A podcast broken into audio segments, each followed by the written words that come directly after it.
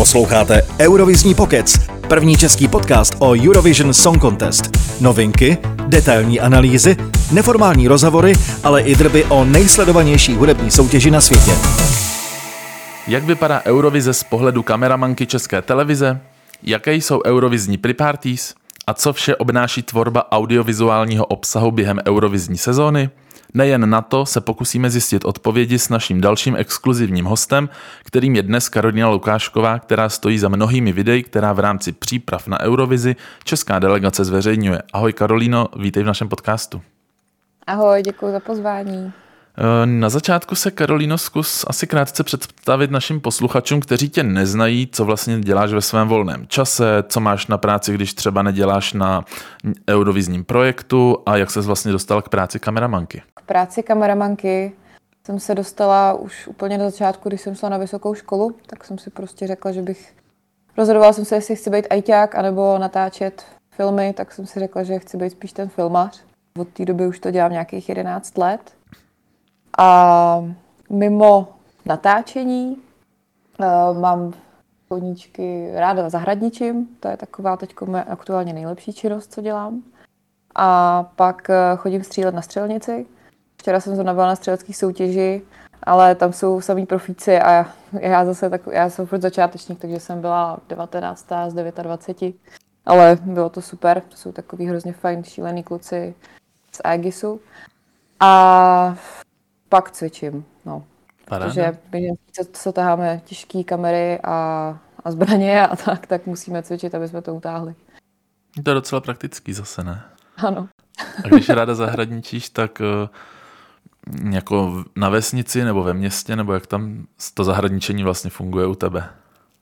No u mě to vzniklo na vesnici právě, protože tam jsem si to musela zamilovat totálně, tam se z toho stala taková moje závislost na každý léto. A teď jsem se přestěhovala na začátku tohohle roku do Prahy, eh, do bytu, tak jsem hledala právě, když jsem hledala byt, tak jsem hledala něco s, eh, aspoň s terasou. A naštěstí tady mám právě krásnou terasu, velkou, takže tam mám asi tři rajčata, další tři okurky, papriky a mám to tam prostě plný. A dneska jsem si tam vzala první jahodu vypěstovanou, takže už už to jede. To je pěkný. No a ty s Českou televizí spolupracuješ jenom na Eurovizním projektu, anebo ještě i na nějakých dalších, uh, dalších uh, pořadech třeba? Celá moje spolupráce s Českou televizí začala Eurovizí před pěti lety, když jsem přes Inzerát přišla na výběrový řízení a v rámci toho jsem se dostala do pozice kameramana pro Eurovizi, což je jenom čistě vždycky pro ten projekt. A od té doby to dělám pravidelně už pět let. A díky této spolupráci jsem měla možnost se dostat i k jiným projektům České televize. Teď momentálně připravuju uh, festivalový vteřiny, něco tak, ono se to jmenuje Rock for People zblízka. A mají to být takový festivalový vteřiny z Rock for People, anebo taky uh, na podzim budu spolupracovat na Stardance jako jeden z režisérů uh, v reportáži Zkušeben. Takže jsou to krásné věci, na kterých si můžu podílet a vlastně díky Eurovizi jsem se k ním mohla dostat, takže už jenom, už jenom v tomhle je nádherná Eurovize pro mě. No a kdo v letošní Eurovizi patřil k tvým favoritům? Přece jenom ty se poznala trošku i jinak než, než běžný fanoušek a divák. Tak jak, eh, kdo z nich se líbil letos tobě? Ono se to nedá úplně brát eh, toho pohledu, že je pro mě někdo favorit a já ho, já, protože když seš v tom týmu, když seš v tom vnitřku a zažíváš to tam těma všema lidma osobně, spotkáváš se s nima tak, tak nikdy nemůžeš mít ten nadhled, jako má fanoušek, když sleduje Eurovizi v té výsledné podobě, kdy vidí ten staging a písničku. Takže já to vždycky mám tak, že dva týdny předtím, než začne první pre-party, tak si, tak si dám do uší playlist aktuální, kde už jsou většinou všechny písničky a snažím se to naučit, snažím se vždycky naučit i dopředu všechny jména a obličeje, abych až přijedu na tu pre-party, tak abych vlastně byla i takový pomocník pro ty interprety, který většinou Většinou nikdo moc neví, kdo je kdo na začátku, protože ty lidi se mezi sebou neznají. Takže já jsem pak takový pomocník, který říká, to je od tamtud, to je z té země a tam má tuhle písničku, to je takováhle, trošku někdy i zaspívám a, a snažím se i v tomhle tom být praktická. A zároveň pro mě je to vždycky takový období, vždycky od eh, začátku půlky března do půlky května, takový období ty intenzivní eurovize, kde já se to opravdu totálně užívám a naprosto tomu každý rok propadnu. A vlastně se ne, nevěnuju vůbec ničemu jinému a můžu, můžu stoprocentně být tím pohlcená a jenom poslouchat ty písničky a řešit, co je nejlepší a co ne. Letos na začátku se mi nejvíc líbila Ča Ča Ča od eh, Káry od, uh, z Finska, ale vlastně postupem času, když jsem třeba pak viděla jeho staging, tak mně se to teda úplně přestalo líbit. Asi jsem byla jedna z mála, protože já se já upřímně do dneška nechápu, co se na tom eh, lidem líbí, i když on třeba právě naopak lidsky je strašně fajn člověk. Je strašně bezprostřední, spontánní, upřímný, rizí, vtipný, má nadhled, dělá si sebe srandu a takovýhle, tyhle, takovýchhle interpretů tam člověk moc nepotká, takže on zase lidský je pro mě naprosto úžasný. Ale třeba ta písnička už se mi potom tolik nelíbila. Oproti tomu uh, Lorín, když jsem ji slyšela poprvé, tak jsem si říkala, jo, tak ta určitě vyhraje. Ale vlastně se mi ta písnička moc nelíbila a pak se stagingem si pamatuju, že kdykoliv jsem to viděla při zkouškách z, uh, z televizí, tak mi vždycky spadla pusa. A jenom jsem to sledovala říkala jsem, že mě to fakt jako pohlcuje. Takže to byly za mě a pak jinak ještě si pamatuju, výborný staging mělo Srbsko. To mě naprosto bavilo. Už i, i ta písnička jako taková mě bavila, ten uh, kluk mě hrozně bavil. By the way, teď zveřejnil fotku s Vousem a vypadá desetkrát líp ještě. A, a ten, to je takový pro mě velký překvapení, že ten hrozně propadl. No a pak tam jsem měla spoustu kamarádů jak z kapel, my jsme se hlavně kamarádili s kapelama, takže vlastně všechny kapely od Australanců přes Lotyše a San Marino, to byly takový naši velký přátelé, tak hlavně pro mě byli Slovenci, to byly jako největší kamarádi, tam jsem se kamarádila i celkově s, cel, s celými celých delegací. No a máš i nějaké oblíbence třeba z předchozích ročníků, který třeba posloucháš i teď jako mimo tu Eurovizi, když skončili, vydávají třeba nové desky, tak jestli máš někoho, koho takhle sleduješ a posloucháš i ty jejich, tu jejich novou tvorbu? Z těch dřívějších uh, ve mně nejvíc zůstaly The Roop. Těma jsem se vlastně tenkrát ani nemohla potkat, protože ve chvíli, kdy oni byli na Eurovizi, tak vlastně tam byl ten zrušený ročník 2.20 a pak byl ročník 2.21, eh, kdy jsme byli v Rotterdamu všichni, ale tam jsme se stejně nepotkávali, protože tam byly tak přísný covidový pravidla, že, že maximálně jsme někoho zahlídli na chodbě, ale všichni jsme měli roušky, takže jsme stejně vůbec nevěděli, koho jsme zahlídli. A kdyby jsme se náhodou potkali, tak, nás tam, tak tam byl takový rozháněči, který nás rozhánil, že se nesmíme zhlukovat, aby jsme se náhodou všichni vzájemně nenakazili. Takže jsem měla kliku, že před rokem, když jsme byli na barcelonský party, tak jsem ty kluky potkala a oni jsou opravdu i osobně velice sympatický.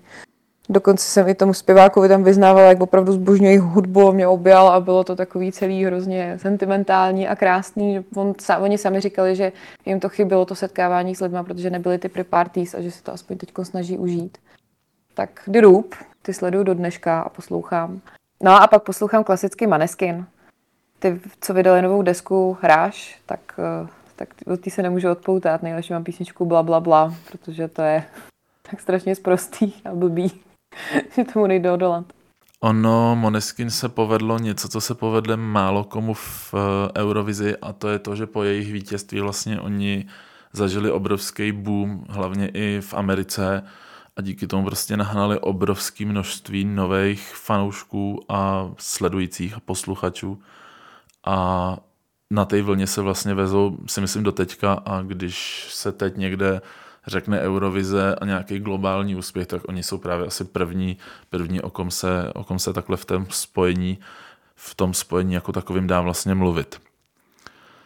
No já jsem za to upřímně ráda, protože to je právě jedna z těch kapel, který posouvají tu Eurovizi někam dál, kam já bych chtěla, aby se posouvala, aby to přestalo už být taková, jak si to všichni pamatují, jako přehlídka bizáru, a aby to, aby to začalo, aby to pro ty lidi opravdu bylo jako soutěž o kvalitní hudbě, což díky právě kapelám jako je Maneskin, když vyhrajou a opravdu takhle zviditelní, je skvělý. Díky tomu tam taky letos právě bylo tolik kapel, protože, protože ty lidi vidí, že to má smysl se tam dostat, že nemusí, nemusí se tam slíkat do naha a mít tam cirkusovou show, ale můžou tam opravdu přijít s nějakou kvalitní hudbou, kterou zaujmou a získají díky tomu nějaký spotlight, který můžou využít ve své hudební kariéře.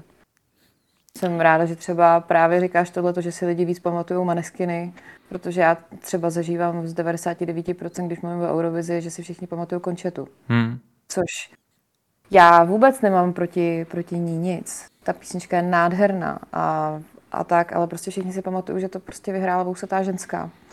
A to je přesně takový to, co, co, je, co je blbý v té Eurovizi, protože nechci, nechci, aby si lidi pamatovali Eurovizi, že ji vyhrává někdo ženská, protože má vousy, protože přesně pak to takhle pro to publikum, který to nezná a nesleduje, vypadá. Takže jen tak dál, ať vyhrávají lidi, ať vyhrávají kapely jako Manesky, nebo i Lorín. A když to takhle půjde dál, tak svěřím tomu, že třeba za nějakých deset let už se to zase posune dál a bude tam zase už úplně minimum, totální minimum bizáru. A to stav v podstatě už bylo jenom Chorvatsko a Moldavsko v tomhle stylu. Jo, ale to se shoduješ i s tím, co nám říkal Honza Bors v jednom z předchozích dílů podcastu, že právě ta kvalita jde nahoru a opravdu těchto z těch jako výstřelků tam je minimum a je to rok od roku lepší a lepší, tak uvidíme, uvidíme, jestli se ten trend udrží i, i do nějakých uh, příštích let. Posloucháte Eurovizní pokec. Jak se vlastně tvoje práce pro delegaci liší, když nás reprezentuje třeba solista, jako byl třeba Benny Cristo, jak se to liší, když máš trio, jako byly loni třeba VR domy, a nebo potom uh, šestičlán skupina, jako jsme měli letos ve snu. Je to v něčem odlišný třeba i do toho obsahu, který ty během té eurovizní sezóny s nima musíš tvořit, a co vlastně během té sezóny ty z té pozice kameramanky všechno musíš obstarat? Já se vždycky snažím nějakým způsobem využít v rámci možností příležitost, jak představit eh, toho interpreta, který nás zastupuje eh, lidem v zahraničí. Protože z 99% ho nikdy nikdo nezná. Protože já taky neznám portugalský zpěváky a tak, takže vždycky se snažíme tohleto a Uh, ono tam není moc rozdíl v tom, kolik těch uh, členů té kapele, nebo když je to kapela, nebo když to jenom zpěvák je, tam je spíš rozdíl, jaký jsou časové možnosti. Protože vždycky je to nějakým způsobem tak, že nám skončí národní kolo, pak, pak se tam začne řešit, uh, jaký, jakým způsobem bude dělaný staging, jakým způsobem to bude umělecky stvárněný uh, a všechny tyhle ty věci. A vlastně videa, který, který tohleto nějakým způsobem mapují a videa, který představují a jsou, jsou vlastně na online, k tomuhle tomu jsou spíš jakoby na posledním místě v rámci těch všech věcí, protože vždycky je mnohem důležitější, jak vypadá staging a jak je ta písnička odspívaná. Všechno to ostatní jsou skvělé věci, které jsou super, když vznikají okolo, ale je to tomu nějakým způsobem podřazený. Takže já vždycky musím pracovat s tím, jaký máme časové možnosti s tím interpretem. Takže tam to není spíš moc ani tolik o tom, kolik těch lidí je, ale jaký mají možnosti časově, aby jsme to vůbec něco zvládali. Třeba právě s Barem Kristovem jsme toho času měli hodně málo ale zase jsme to se snažili, jako vždycky jsme se to snažili všechny ty, všechno využít na 100%. Ze všema, já jsem totiž spolupracovala, abych to řekla správně, já jsem spolupracovala s Lake Malavy, s Benem Kristovem, s Viardomy a uh, letos s holkama z Vesny. A se všemi těmi ty lidmi jsem spolupracoval skvěle. S každým jsme si vždycky museli najít nějakou cestu k sobě, což je vždycky pro mě na začátek to nejdůležitější každým jsem to hledala nějakým způsobem jinak a jediný, co letos bylo trošičku rozdílný, je, že opravdu těch holek bylo víc a tam v tom jsem právě se rozhodla pod nich natočit. Já jsem vlastně vymýšlela, jakým způsobem je představit, protože Každá z těch holek je jiná a zároveň dohromady fungují naprosto skvěle jako kapela a chtěla jsem tuto, ten magický proces a ten kruh těch holek a to sesterství, který mají nějakým způsobem ukázat divákům. A Krištofem Šámalem jsme přišli na to, že bude nejlepší o nich udělat, uh, udělat uh, několik krátkých dokumentů o pre-parties, na kterých jsem s nima byla. Takže vlastně každou, každou preparty sledovala očima jedný z nich. Díky tomu jsem ji dokázala líp představit lidsky v rámci situací, které se tam děly a v rámci rozhovoru, který jsem s nima dělala. A vyšlo to na takový krátký 6 až 7 minutový formáty. V rámci těch si myslím, že je možný se o těch holkách trošku víc dozvědět, jakým způsobem fungují a jak jsou unikátní. Tady určitě pozveme naše posluchače, pokud ty videa ještě neviděli, tak ať jdou na YouTube České televize a tam vlastně najdou všech těch, všech těch pět videí z těch pre-parties, kde se společně byli. Ty, když si to teď zmínila, tak eh, ještě u těch pre-parties chvilku zůstaneme. Jak hmm. Eh, by si vlastně je zhodnotila z tvýho pohledu, protože ty si v minulých letech byla na některých, letos jste byli společně na pěti, na všech vlastně, kde jsi byla s holkama, kde byli tak jak bys vlastně ty pre jako takový, jako takový zhodnotila z tvýho pohledu? Já jsem hlavně strašně šťastná, že jsem na těch všech preparties letos mohla být, protože je to pro mě taky něco novýho. Ono to zašlo vlastně tím, že jsem kdysi z Lake Malavy byla na uh, jedný preparty v Amsterdamu a strašně jsem se tenkrát snažila a natočila jsem to úplně co nejvíc, jak jsem mohla, abych přemluvila uh, kluky od nás, aby mě posílali na všechny další preparties a pak mi do toho padl covid a tak. A postupně se podařilo hlavně uh, Krištofovi Šámalovi, našemu head of delegation, domluvit v rámci spoluprací uh, s organizátorem Free Party, že jsem mohla jít letos na všechny. Takže, takže tohle to pro mě bylo nový naprosto. A Free Party jsou něco naprosto neskutečného. To je, to je takový jiný svět. A já ještě vždycky, když o tom vyprávím těm interpretům dopředu, než tam jedeme, tak jim říkám, Free Party jsou strašně intenzivní, je to strašně náročné, je to všechno strašně rychlý ale hrozně si to užijete. A potom, a potom je Eurovize, ta velká, kam jedeme na ty dva týdny a to je už takový delší, pomalejší, není to tak náročný, ale už to není taková zábava, protože už je tam ten stres a, a člověk se tam musí hodně koncentrovat, musí se vhlídat, nemůže dělat žádné blbosti a je to fakt náročný hodně psychicky. Takže vždycky říkám, jako party, při party se aspoň jako budeme snažit užít, protože to z toho člověk má tak neuvěřitelné zážitky, té intenzity toho všeho, že to, to nejde ani úplně popsat. Tam to funguje tak, že vždycky při, přiletíme, většinou buď je to večer a můžeme se ještě vyspat, což je ta lepší varianta, anebo, nebo ráno a jedeme rovnou, hodíme si věci na hotel, jedeme rovnou na tiskovku, na tiskovce jsme minimálně tři hodiny, během těch tří hodin se udělá zvukovka, na, v nějakém koncertě nebo sále, podle toho, kde to je. Potom se jede na hotel, tam je většinou třeba jenom hodina pauza, dá se večeře a člověk už se musí připravit na ten večer, na ten koncert, jde se zpátky, zpátky do té haly, kde se to odehrává a tam, tam se jede ten koncert. A tam je právě něco, co jsem vypozorovala za posledních pár let, co to dělám, že tam vlastně vznikají ty nejzajímavější vztahy mezi těma zpěvákama, protože oni tam všichni dohromady prožívají ten stres ten stres z toho, že je čeká to vystoupení, ten stres z toho, že si nejsou stoprocentně jistý, jestli to všechno bude technicky fungovat, protože to člověk nikdy neví. A ten stres toho, jestli se jim to podaří, jestli těm fanouškům se to bude líbit, těm fanouškům v té zemi, ve které oni nikdy ne- nehráli a nespívali. A, a všichni jsou tam takhle společně a podporují se a pak, pak to z nich spadne, pak to odspívají, odehrajou, spadne to z nich a všichni jsou šťastní a prožívají ty, ty endorfíny, ten adrenalin a tak a prožívají to všichni společně. A z tohohle toho vznikají naprosto unikátní vztahy, který, který podle mě žádný jiný umělci ani hudebníci nemůžou mít, protože ty hudebníci to nikdy neprožívají takhle společně. A ještě takhle pravidelně, opravdu každý víkend, celý duben. A díky tomuhle tomu, co se tam děje, tak tam prostě vzniká, my tomu říkáme takový eurovizní tábor. A, a vlastně my už se pak těšíme, že přijedeme domů po tom víkendu a další víkend zase uvidíme ty naše kámoše z toho tábora v jiné zemi a zase tam budeme všichni podporovat a užijeme si to spolu a bude to krásný.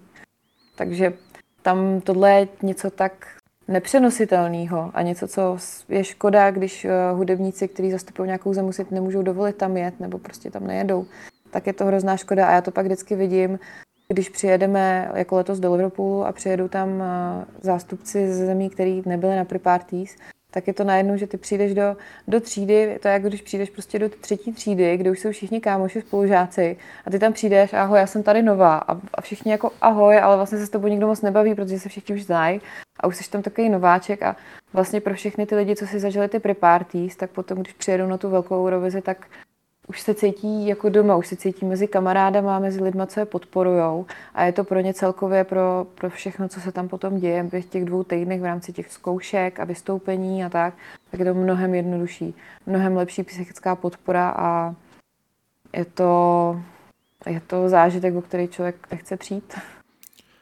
No zajímavý je taky to, že účast na těch pre-parties nemá vůbec žádný vliv na výsledek, když se ano. podíváme třeba na No, no Kirill z Izraele, tak ta vlastně na žádných preparties nebyla, ale měla prostě tak dobrou písničku a vystoupení, že skončila třetí.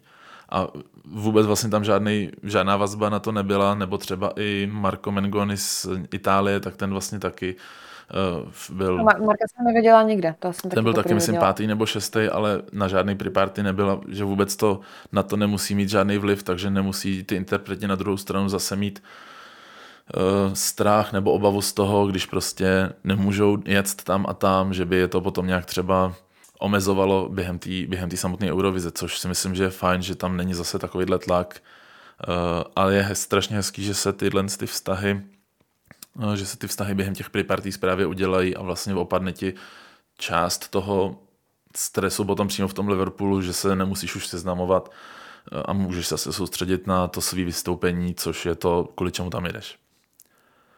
Přesně tak a hlavně oni se pak i mezi sebou opravdu jako radí a pomáhají si. Že to není, není to jenom, jenom jako, že ahoj, ale opravdu se vzájemně podporou. My to tam všichni, všichni takhle jakoby mezi sebou měli a hlavně teda jakoby letos to byl extrémně přátelský rok. Jakože minulý roky vždycky hm, covidově nepočítám, tam nebylo vůbec žádný přátelství. To bylo fakt úplně, to byla taková eurovize, ne eurovize v tomhle Ale Vždycky to bylo tak, že tam člověk měl jakoby pár přátel, jako tam, tam, tam a jinak nic. Ale letos opravdu mi přišlo, že tam se prostě opravdu kamarádili úplně všichni se všema. Což bylo jako naprosto neskutečný. A jinak eh, já si myslím, že jedna ještě z věcí, která sice, sice to nemá vliv jako na tu výslednou, výsledky, jak to nakonec dopadne s Eurovizí, ale určitě to má vliv na nějaký PR, protože v rámci těch pre-parties ty děláš neuvěřitelné množství rozhovorů. Takže to je spíš podle mě jakoby interně pro ty interprety a kapely, aby si nějakým způsobem využili právě ty možnosti toho spotlightu, který tam je. Hm, určitě a taky je zajímavý, když si vzpomeneme, že občas se objeví i videa třeba z Green Roomu během nějakých vystoupení a tam je právě vidět to, co, ty, to, co si ty zmiňovala, když se vzájemně ty interpreti podporují. Jedno takový video, který mě teď napadlo, bylo, když ve finále tam v Green Roomu stála Mimikec z Portugalska a Lazara z Francie a pařili na Litvu, na Moniku Linkité, na Stay, na ten refer, na to Chiu, to tuto, tak to, by, to bylo vlastně přesně to, co jsi si popisoval. Je to vlastně ta atmosféra, že oni tam jsou, oni si to s ní zpívají, protože je to taková taková povzbuzující trošku jako hymna, zrovna tady to konkrétně a je to takový, že jsou tam spolu a, a užívají si to. Jo, a stejně, stejně takhle tam, eh, já jsem tam byla v tu chvíli v aréně, takže jsem to sledovala ze zhora a stejně takhle se tam, se tam kamarádil eh, Kária se Slovincema, tam eh, speciálně Bojan, ty, mají, ty už mají všechny svoje různý storíčka a tak, bo jejich velký lásce eurovizní. Ale ono je pravda, že oni jsou opravdu hodně podobní osobnosti, že jsou to oba přesně takový ty šílenci, naprosto skvělí. Ale já jsem třeba s Bojanem za celou dobu, když jsme se hodně kamarádili, promluvila vždycky tak jakoby, on, on je takový ten rychlý, ten přijde, řekne ti dvě věty, nějaký vtipný a než se otočíš a když mu na to odpověď, tak on zase letí někam jinam a už se jakoby baví nějaký úplně jiný lidi. A přesně takový i Kária, takže oni se vždycky v těchto těch svých letech takhle potkali a dělali, udělali úplný kraviny a byli neskuteční. A takhle tam těch přátelství bylo spousta. Hlavně holky uh, jakoby od, od nás uh, hodně s Australancema se takhle kamarádili a podporovali. Ještě když jsme potom byli ve finále, tak oni vlastně byli přímo za náma, takže tam dělali společně tolik blbostí. Hmm. A to je, to je nekonečně takový těch příběhů a přátelství. No a když jsme od těch pre-parties přešli k té Eurovizi jako takové, jak ty bys vlastně dokázala to zákulisí popsat vlastně z té druhé strany, to, co běžný divák nebo fanoušek úplně nemá tu možnost vidět, až na pár videí, která se v posledních letech vlastně objevují nejčastěji na TikToku. Jak to tak vypadá z toho tvýho pohledu, protože přece jenom to zákulisí je něco, co možná uh, i lidi může zajímat, jak to tam vypadá, když potom jste přímo třeba v tom Liverpoolu? Tak jak už jsem říkala, tak ty preparty jsou proti tomu takový strašně intenzivní, málo spánku, hodně, hodně věcí, co tam člověk musí řešit a tak. A oproti tomu ta velká Eurovize to už je takový klidnější. Vlastně, když tam člověk přijde na tu první zkoušku, tak tam ani skoro nikoho nepotká, protože se tam točí ty delegace a opravdu tam přijde na těch pár hodin, co tam, co tam odjedou tu první rehearsal. A takže si pamatuju, že jsme tam vlastně poprvé potkali lotyšce, ale jenom takhle z dálky a ani to nebylo takový to už přátelský ahoj a, a objímání a, a tak, ale vlastně bylo na nich vidět, jak jsou kluci nervózní, vyklepaný a tak a už, už, už jsme tam na sebe neskákali, ale bylo to jenom čau, tak až bude čas, tak si tam někde jako povíme, zajdeme někam na, na pivo nebo něco. A je to takový, no. Na té druhé rehearsal tam vlastně už, už je trošku víc, protože už, už nás tam, už, už je tam kratší čas vlastně, že vlastně první rehearsal je myslím na 30 minut, co je co je interpret přímo na stage, druhá už je jenom 20 minut, takže tam i celkově vlastně víc delegací narvaných v té aréně, aby, aby to tam vodili ty zkoušky. A potom uh, každá delegace má vždycky takhle dvě zkoušky, potom je nějakých pár dní volna, protože mezi tím jsou naskedulovaný další jiný delegace, pak je slavnostní zahájení, to je vždycky den před prvním semifinále, respektive před první uh, generálkou semifinále na Karpetu. Tam, tam jste letos nebyli, kluci. to mě mrzí. Já vím, že se tam jako často potkávám vždycky, vždycky, když tam jsem na Karpetu, tak, eh, tak, tak jedna z prvních věcí, kterou dělám, je, že jdu k českému stánku. ono to, letos, ono to letos bylo pojatý trošku jinak a vlastně v těch uh, bylo to jenom pro vybranou část těch médií a vlastně i vládě, který vlastně tam za nás byl a měl, měl za nás eh, novinářskou akreditaci, tak vlastně se dostal do té části na druhou stranu mezi ty fanoušky takže tam vlastně byl, byl tam i s dalšíma ještě členama našeho českého OG, kteří tam zrovna jako byli a měli to, měli to domluven, protože vlastně na účast tady na tom koberci tak se eh, pro členy OG vydávali, vydávali vlastně volné, volné lístky. Takže on tam vlastně byl, ale byl na té druhé straně, než býváme každý rok, protože prostě tam letos letos tam zase nějak změnili ty pravidla, omezili to hmm. na určitý, určitý okruh, okruh médií takže uvidíme, jak to pak bude i, i, i do budoucna. No. Každopádně koberec no, rozhodně... Já jsem, já jsem tam letos taky nebyla, takže, takže je to aspoň fér. taky tam každý rok normálně bývám, ale to jsem se tam neprocházela. Škoda, ale, ale taky doufám, že příští rok se to zase změní a bude to, bude to trošku volnější. Ono každý rok, jak, jak vždycky ta země to pořádá, vždycky to pořádá jiná země, tak každý rok ty pravidla jsou malinko jiný. Z 90% to zůstává, když zrovna se nezmění to, že třeba v semifinále nevolí porota a tak, že to jsou takové už jako větší změny, které se moc často nestávají, ale tyhle, ty, tyhle ty různý, jako v rámci fungování toho systému a jak to je, tak je to vždycky většinou stejný a tohle to jsou taky ty niance, které pak člověka překvapí. Doufá, že to nezůstane, že si to nenechají příští rok. Záleží, no. Švédsko taky bude podle mě takovýhle jako za mě třeba BBC, když to vezmu takhle produkčně, tak za těch pět let, co to dělám, tak BBC opravdu bylo nejprofesionálnější, co jsem kdy zažila organizace. BBC a pak jako druhý bylo Izrael, to bylo, to bylo taky naprosto neskutečný. To, to zase taky člověk pak hodnotí, komu fandí, aby vyhrál, protože podle toho, kdo vyhraje, tak ten to pak příště bude organizovat a podle toho pro nás budou podmínky takový nebo takový. Tak pak člověk přemýšlí nad tím, jestli chce, aby to, aby to vlastně vyhrála nějaká menší země, anebo třeba Švédsko?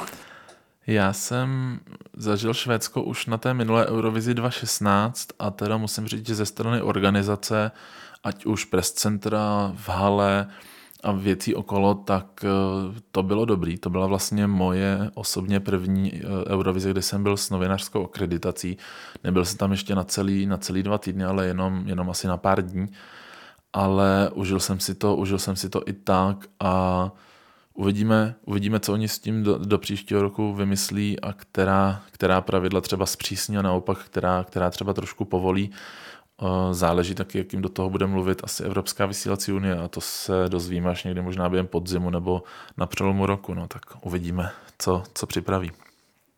No, já jsem právě slyšela, že tenkrát v tom roce 2016 uh, to bylo tak, že všechny delegace bydlely v jednom velkém hotelu a měli, a měli průchod přímo z toho hotelu až do té arény. Takže tam úplně odpadá takový to, že musíš třeba, protože pro nás právě organizačně, když se vrátím k těm semifinále a finále, jakoby co, co to je jako z našeho pohledu, tak je to tak, že když je semifinále, tak vlastně den před semifinále my jsme od rána až do noci zavřený v aréně, všechny delegace a máme tam odpolední zkoušku, teď to bylo nějak, že to začínalo myslím v jednu nebo ve dvě, kdy se vlastně odjelo celé to vysílání a pak i večerní, která jede úplně přesně v ten čas, ve kterých se to má druhý den vysílat. Původně právě, když ještě hodnotila jury, tak to bylo interní vysílání pro jury, že v každé zemi byly uh, byla porota, oni, to vlastně takhle bylo i letos, oni to jako pro jistotu stejně udělali, že opravdu v každé zemi byly poroty i pro ty semifinále, kdyby se náhodou pokazilo hlasování diváků. A, a pak to samý se děje druhý den, zase odpolední zkouška a pak je ta večerní už jakoby reálný vysílání. Takže pro nás to znamená to, že my jsme tam opravdu od rána, kdy nás naberou někde třeba v 9 ráno v autobusem a odvezou nás tam a jsme tam prostě třeba do 10 do večera. oba ty dva dny. Teď ještě vlastně loni, když jsme byli s Dominikou Haškovou a s klukama z VR domy, tak jsme byli v druhém semifinále, takže my jsme tam vlastně byli čtyři dny v kuse. A teď ještě bylo strašné, že my jsme skončili to semifinále druhý, to jsme postoupili a teď jsme přijeli na hotel a teď to člověk si chce dát aspoň jedno pití, protože se tu výhru, to, že postoupil, nějakým způsobem aspoň trošku oslavit. Ale teď ví, že druhý den nám tam napsali, že máme rehearsal na Flag Parade asi 7 ráno a teď my jsme ještě otvírali, takže jsme tam fakt museli být první, takže jsme spali strašně málo hodin. Takže pak člověk tam vůbec nemá čas na odpočinek a je tam zavřený další dva dny. Ale už večer, po tomhle tom, co musí stávat někdy v 6 ráno, tak musí vystupovat a zpívá pro jury a musí mít úplně nejlepší hlas, aby to odspíval. Takže to už jsou vlastně tak strašně jako náročné chvíle, kdy opravdu oceníš, že máš hotel propojený s arénou, takže můžeš kdykoliv se sebrat a utíct. Tak tohle by bylo nádherný, kdyby to dělali stejně, ale slyšela jsem, že to nemáme ve Stockholmu. Takže No uvidíme, ono to teď se spekuluje o tom právě, kde by ta Eurovize mohla být a tam těch možností je samozřejmě jako spoustu. Ten Stockholm tam let, letos, nebo respektive pro tu příští Eurovizi trošku komplikuje to, že eh, Globen Arena, kde vlastně se pořádala Eurovize 2016, tak je v rekonstrukci. Tím pádem zbývá pouze Friends Arena, kde každý rok mají finále Melody Festivalu, jenomže tam se běžně taky hraje fotbal a tím, že ten Globen je zavřený, tak vlastně tam je víc těch eh, týmů a musí hrát vlastně, nebo musí se dělit o ten jeden eh, stadion a když jim ho vyblokuješ eh, nejdřív na finále tak Melody Festivalu v půlce března a pak někdy od začátku dubna potřebuješ na Eurovizi, tak by neměli moc kde hrát, takže si myslím, že ten Stockholm trošku trošku A tak zase na druhou stranu by to pro ně bylo jednodušší to propojit s tím Melody Festivalem, že jo? Že by to mohli už... tak jako rovnou, že už by to rovnou no. mohli jako Nadhalit. Kdyby to mělo rovnou takhle v kuse, třeba by jako tomu přizpůsobili tu stage. Jo, kdyby nás někdo poslouchal ze Švédska, tak tady máme pro vás nápad. no, tak tohle bude asi ten důvod, proč to nemá být v Ale můj no. soukromý tip je, můj soukromý jakoby, tip je Scandinavium Arena v Jeteborgu, protože hmm. se hlásil Jeteborg jak i v roce 2013, tak i v roce 2016 a právě 2013 se vybral Malmö, 2016 se vybral Stockholm, tak by mi to dávalo smysl, že vlastně z těch přihlášených měst eh, mm, ten Jeteborg vlastně byl další v podstatě v pořadí i co do velikosti. Tam má hala má kapacitu asi nějakých 14 tisíc lidí, to není úplně moc, ale zase není to ani málo a běžně se tam jako koncerty dělají a určitě pro tu Eurovizi by se to nabízelo a pomůže to asi turismu i víc než, eh, než třeba Stockholmu, ta Eurovize, tak uvidíme ehm, někdy z kraje, z kraje podzimu, možná i dřív, pokud si to tam ehm, nějak urychlí. Já třeba, když jsme u těch míst, tak si myslím, že Liverpool byl jako za Anglii vybraný jako naprosto skvěle, protože to bylo přesně to místo, který ty chceš, aby, aby tam byla Eurovize. Když teda odmyslím to, že v Anglii vůbec neumí vařit a vůbec mi tam to jídlo tak, tak všechno ostatní bylo naprosto geniální, protože tam vlastně, jak je to takový mladý město a je tam spoustu podniků, tak kdykoliv ty potřebuješ si někam skočit na jídlo nebo si nějakým způsobem trošku odfrknout, tak tam máš možnost, zároveň je to malinký, všichni jsme byli vlastně hrozně blízko sebe, že tam přesně bylo to, že když jsme byli na poslední preparty v Londýně, tak jsme si tam mezi sebou říkali, už víš, jaký budeš mít hotel, jo, je to pět minut od nás. A ty víš, jaký budeš mít hotel, jo, je to sedm minut od nás. A takhle jsme si to tam už namapovali, než jsme odjížděli, takže jsme věděli, že vlastně, to, že vlastně tam bude krásný. A bylo tam, kamkoliv jsme vylezli, tak tam bylo nádherné věci, na který koukat, byli jsme kousek od doků. Takže za mě úplně nejlíp vybrané město, kde, to, kde se to mohlo pořádat. Bylo to tam asi taky jakoby pro mě zážitkově nejlepší, co jsem zažila. Tak ono bych řekl, i loni Turín vlastně taky není, že jo, hlavní město Itálie, taky vlastně bylo menší město, kterému to trošku pomohlo nabůstovat trošku ten, ten, turist, ten turistický ruch. A... určitě chtěli boostovat po tom covidu. Určitě tam a myslím si, že velikostí města i tím, co vlastně město jako takový nabízelo, mělo k dispozici, tak si myslím, že pro tu Eurovizi to bylo město docela, docela vhodné, že to nebylo opravdu hodně roztahaný, Dalo se taky lecos i obejít třeba pěšky, dalo, mělo to dobrou infrastrukturu a myslím si, že stejně jako asi ten Liverpool, tak i ten, i ten Turín byl taky vlastně docela dobrou volbou tím, že to vlastně nebylo to hlavní město, kde se tě i bez Eurovize schromažďuje prostě v obrovském množství turistů. Tak si myslím, že i to Švédsko by to mohlo udělat trošku podobným, podobným stylem. Já jsem právě shodou okolností v tom Turíně skoro nic neviděla, protože jsem během toho odlítla na jeden den pryč. Takže jsem tam pak vlastně jenom jakoby doháněla veškerý čas, takže jsem byla zavřená vlastně většinu, většinu toho, co jsme byli v Turíně na pokoji a jenom jsem stříhala. Takže tam jsem z toho moc neviděla, tam jsem jediný viděla restauraci, kterou jsem měla přímo vedle hotelu, kam jsme chodili na jídlo každý den. Ale určitě je to tam nádherný, tak já Itálii obecně miluji nejvíc ze všech zemí, takže třeba se to tam jednou zpětně prohlídnu ještě. Tak uděláme nějaký, nějaký eurotrip do Turína. Mhm. Reparty další. No, třeba. Posloucháte Eurovizní pokec. Ty už jsi zmiňovala Vesnu, tak se k Vesně ještě trošku, trošku vrátíme. Co vlastně ty a Vesna? Znala si holky už předtím, než přihlásili svůj song do národního kola, anebo pro tebe vlastně díky tomu národnímu kolu byly vlastně takovým novým objevem? Já jsem holky znala dřív, už spoustu let zpátky. Pamatuju si z nějakých festivalů, kde jsem je potkala, ale osobně jsem je poznala až, eh, až když jsme připravovali národní kolo, když jsem s nima natáčela poprvé, což bylo vlastně strašně milý, milý setkání, na to asi taky nikdy nezapomenu. A když potom uh, vyhráli, tak uh, já jsem se s nima, já jsem se s nima kontaktovala, protože jsme i hned museli řešit uh, natáčení videoklipů, co jsem s nima dělala. To byla vlastně první věc, na který jsme začali společně pracovat.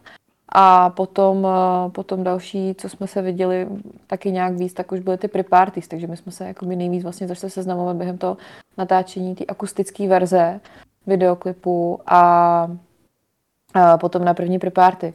A vlastně jsme si vytvořili naprosto nádherný vztah. Ono to celé vlastně začalo tak, že jsem někdy v prosinci nebo v listopadu seděla uh, s Dominikou Haškovou na, na víně a bavili jsme se o Eurovizi a já jsem říkala, jo, to loni bylo tak skvělé, jak jsem tam byla s tebou, protože vlastně díky tomu, že jsi holka, což předtím jsme tam vždycky měli chlapy, tak si máme, máme prostě, můžeme si vytvořit nějaký trošku jako víc přátelský pouto. To není, že bych se nemohla kamarádit s klukama, ale, ale prostě kluci pak jdou s klukama na záchod a my holky pak jdeme s holkama na záchod. Tak prostě jakoby s těma holkama je přece jenom to přátelský pouto trošku jiný. No a tak se mi to, tak se mi to splnilo, dostala jsem tam takhle šest holek, což bylo naprosto skvělé a vlastně ona každá z nich je tak neskutečně unikátní. Ona každá z nich pro mě postupně začala být takovej jasně nějakou, nějakým způsobem inspirací. Vlastně každá, každá v sobě měla něco, co mě co mě, co mě nějakým, nějakým způsobem jako zašlo i posouvat psychicky někam jinam a inspirovat k tomu, co bych jako já chtěla někam se posunout sama. A vlastně tohleto naše přátelství eh, jsme pak i s, nějakým způsobem stvrdili tím, když jsme byli v Tel Avivu, tak jsme si tam koupili, koupili takový zlatý přívěsky a, a dokonce jsme si pak ještě těsně před odjezdem všechny udělali tetování. Takže jsme si udělali takový naše, naše malé sesterství. Já jsem hrozně ráda, že mě do toho holky zapojily. A strašně mi chybí všechny. Všechny mi hrozně moc chybí každý den, protože my jsme vlastně i v tom Liverpoolu pak bydleli všichni společně vedle sebe. Já jsem dokonce měla společný pokoj s Oleskou, takže, takže teda najednou, jsem přijela domů a do mého bytu a tady najednou neotevřu dveře, není tam Oleska a nemůžu si s ní povídat do, do, dvou, do dvou do rána o všech problémech světa a tak. Takže, takže je, to, je to nádherný, ale zároveň říkám, jak právě jsou všechny ty táborové přátelství, které prostě pak skončí tábor, tak, tak teď už se skoro jako moc nevidíme a, a je to smutný. No.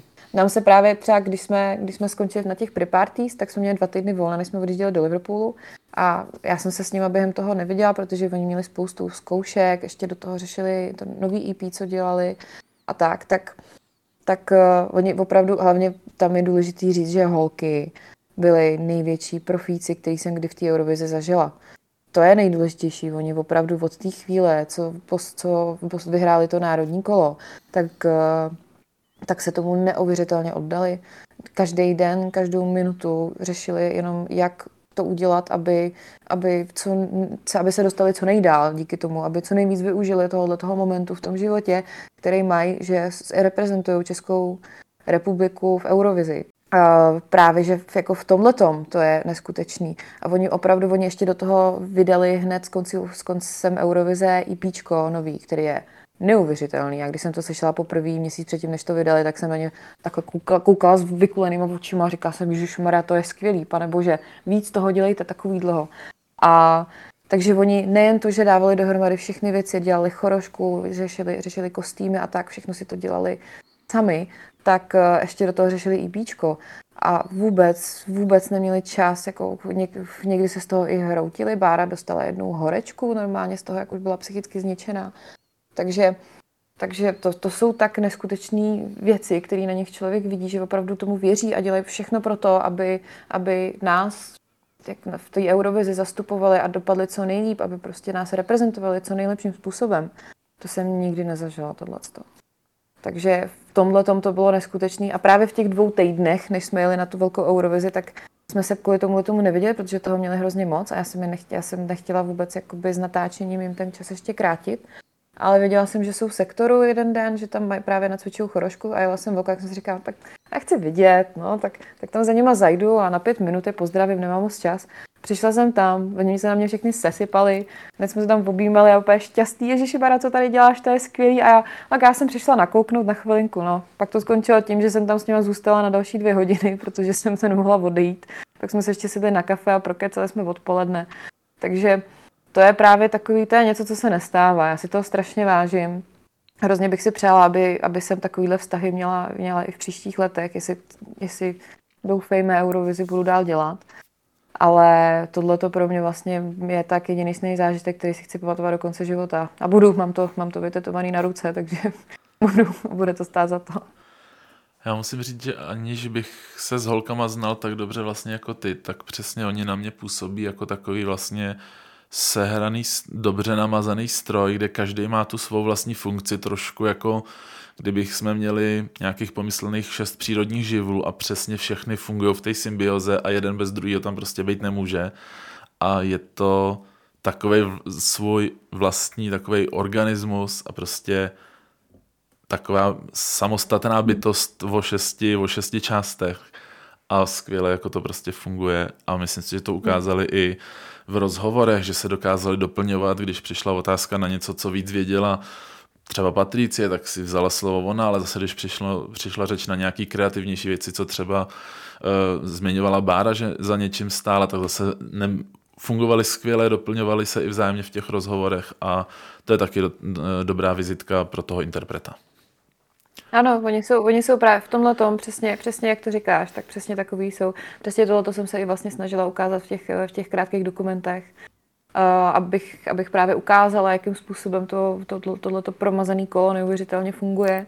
Že prostě jedna je něžná, jedna je bezprostřední, jedna je lídr, jedna je kreativní, jedna je úplný blázen a, a všechno to dohromady je prostě banda jako skvělých holek, který když potřebují, tak fungují, jsou synchronní, dokázali, dokázali odtančit prostě tři minuty na stage, ačkoliv nejsou vůbec tanečnice. A bojovali s tím a vzájemně si pomáhali, oni tam vlastně poslední týden ani neměli choreografku, takže to fungovalo takže jsme chodili do jedné školy, do takové tělocvičny a oni tam Oni, oni to vždycky odtančili, natočili se a pak vzájemně si tam hledali chyby a opravovali se a pomáhali si vzájemně, aby to bylo celkově lepší a lepší. Takže to je, to je taková symbioza neuvěřitelná. To, to, to člověk může zažít jenom na té Eurovizi. No. Posloucháte Eurovizní pokec. No a ty už jsi zmiňovala tu akustickou verzi My Sister's Crown, kterou vlastně ty si natáčela jako hlavní kameramanka. Eh, kdo vlastně stojí za tím nápadem udělat vždycky nějakou takovouhle odlišnou, odlišnou verzi té soutěžní písničky? Ono to celé vlastně začalo před pár lety, když, jsem, když tam byl v národním kole, si pamatuju, Ben Kristovo, tak, eh, tak díky tomu, že my jsme neměli národní kolo, tak já jsem se snažila nějakým způsobem zprostředkovat eh, divákům, kteří budou hlasovat o tom, kdo postoupí. A to, jakým způsobem je ten interpret schopný to zaspívat naživo a jak je naživo působí, protože je strašný rozdíl, když ty koukáš na videoklip, který je natočený ve studiu a je to nějakým způsobem nastylizovaný a k tomu máš studiovou nahrávku písničky a, je, a potom rozdíl, když vidíš toho člověka to ži, zpívat živě.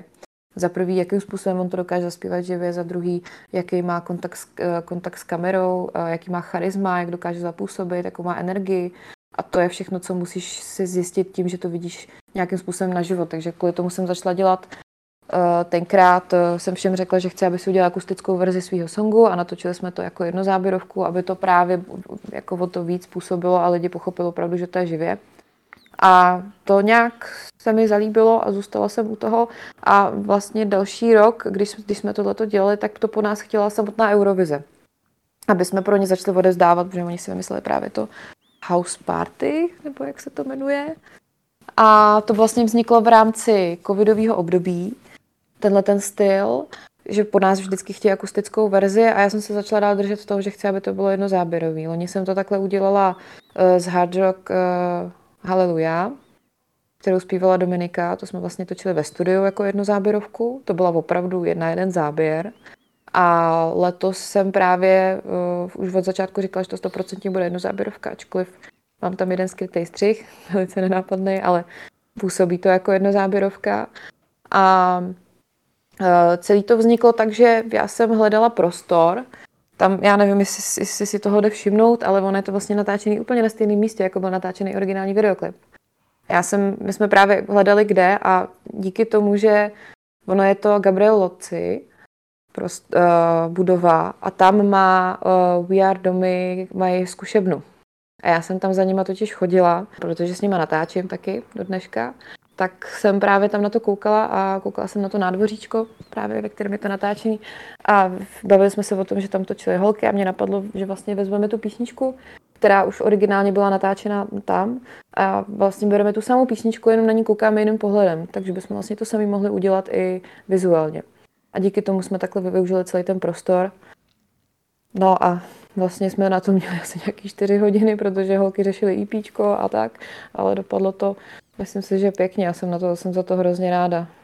No dopadlo to výborně, protože to video a vlastně i ta samotná verze jako taková, ta akustická, tak vlastně sbírá na YouTubeku převážně jenom pozitivní ohlasy a dokonce se šíří i názory, že eh, by možná ta akustická verze byla ještě lepší než ta normální a i, eh, i se objevovali právě fanoušci, kteří navrhovali, aby radši do Liverpoolu Vesna jela s tou akustickou verzí, což je vlastně trošku podobný scénář, jako se objevil v roce 2020 s tou uh, Kemamou. Kemamou. Mm. Která byla... Ale Kemama byla krásná, co zaspíval Ben. To bylo právě jakoby ta jedna z těch prvních jednozáběrovek, že jo?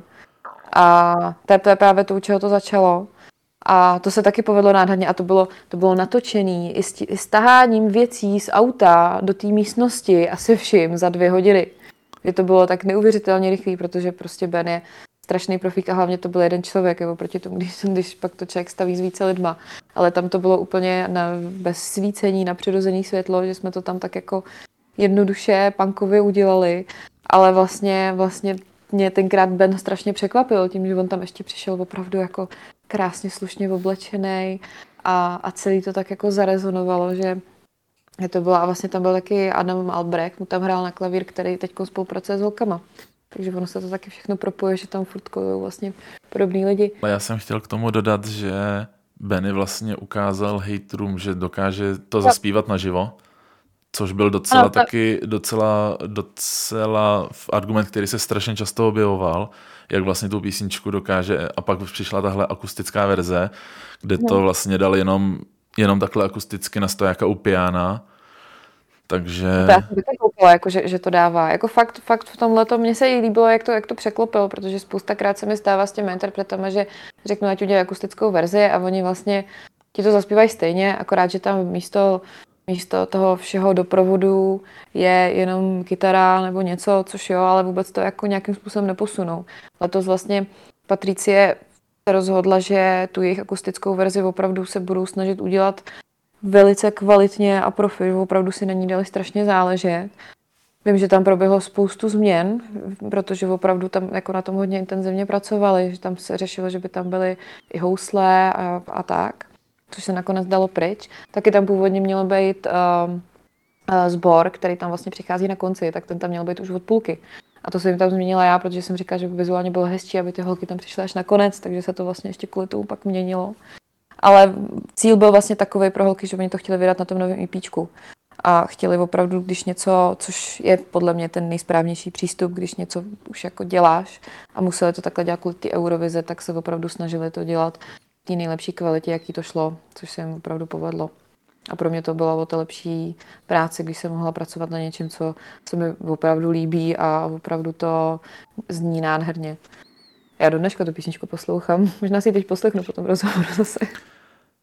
No a to nás krásně přivedlo na konec našeho podcastu dnešního, takže já bych ti chtěl Karolínu moc poděkovat za to, že jsi přijela pozvání do dnešního dílu a třeba se někdy v budoucnu naskytne další vodná příležitost a my tě tady u nás rádi přivítáme znovu, až eh, bude třeba nějaká další vhodná příležitost. Každopádně to už bylo z dnešní epizody všechno. Najít nás můžete ve vašich podcastových aplikacích nebo na webu escarena.cz. Nezapomeňte podcast odebírat na Spotify, nám také nově můžete nechat vzkaz. No a my se budeme těšit někdy naslyšenou zase příště. Ahoj. Všechny díly podcastu i s hudbou si můžete poslechnout na www.escarena.cz. Sledujte ESC Arenu také na sociálních sítích a žádná novinka vám neunikne. www.escarena.cz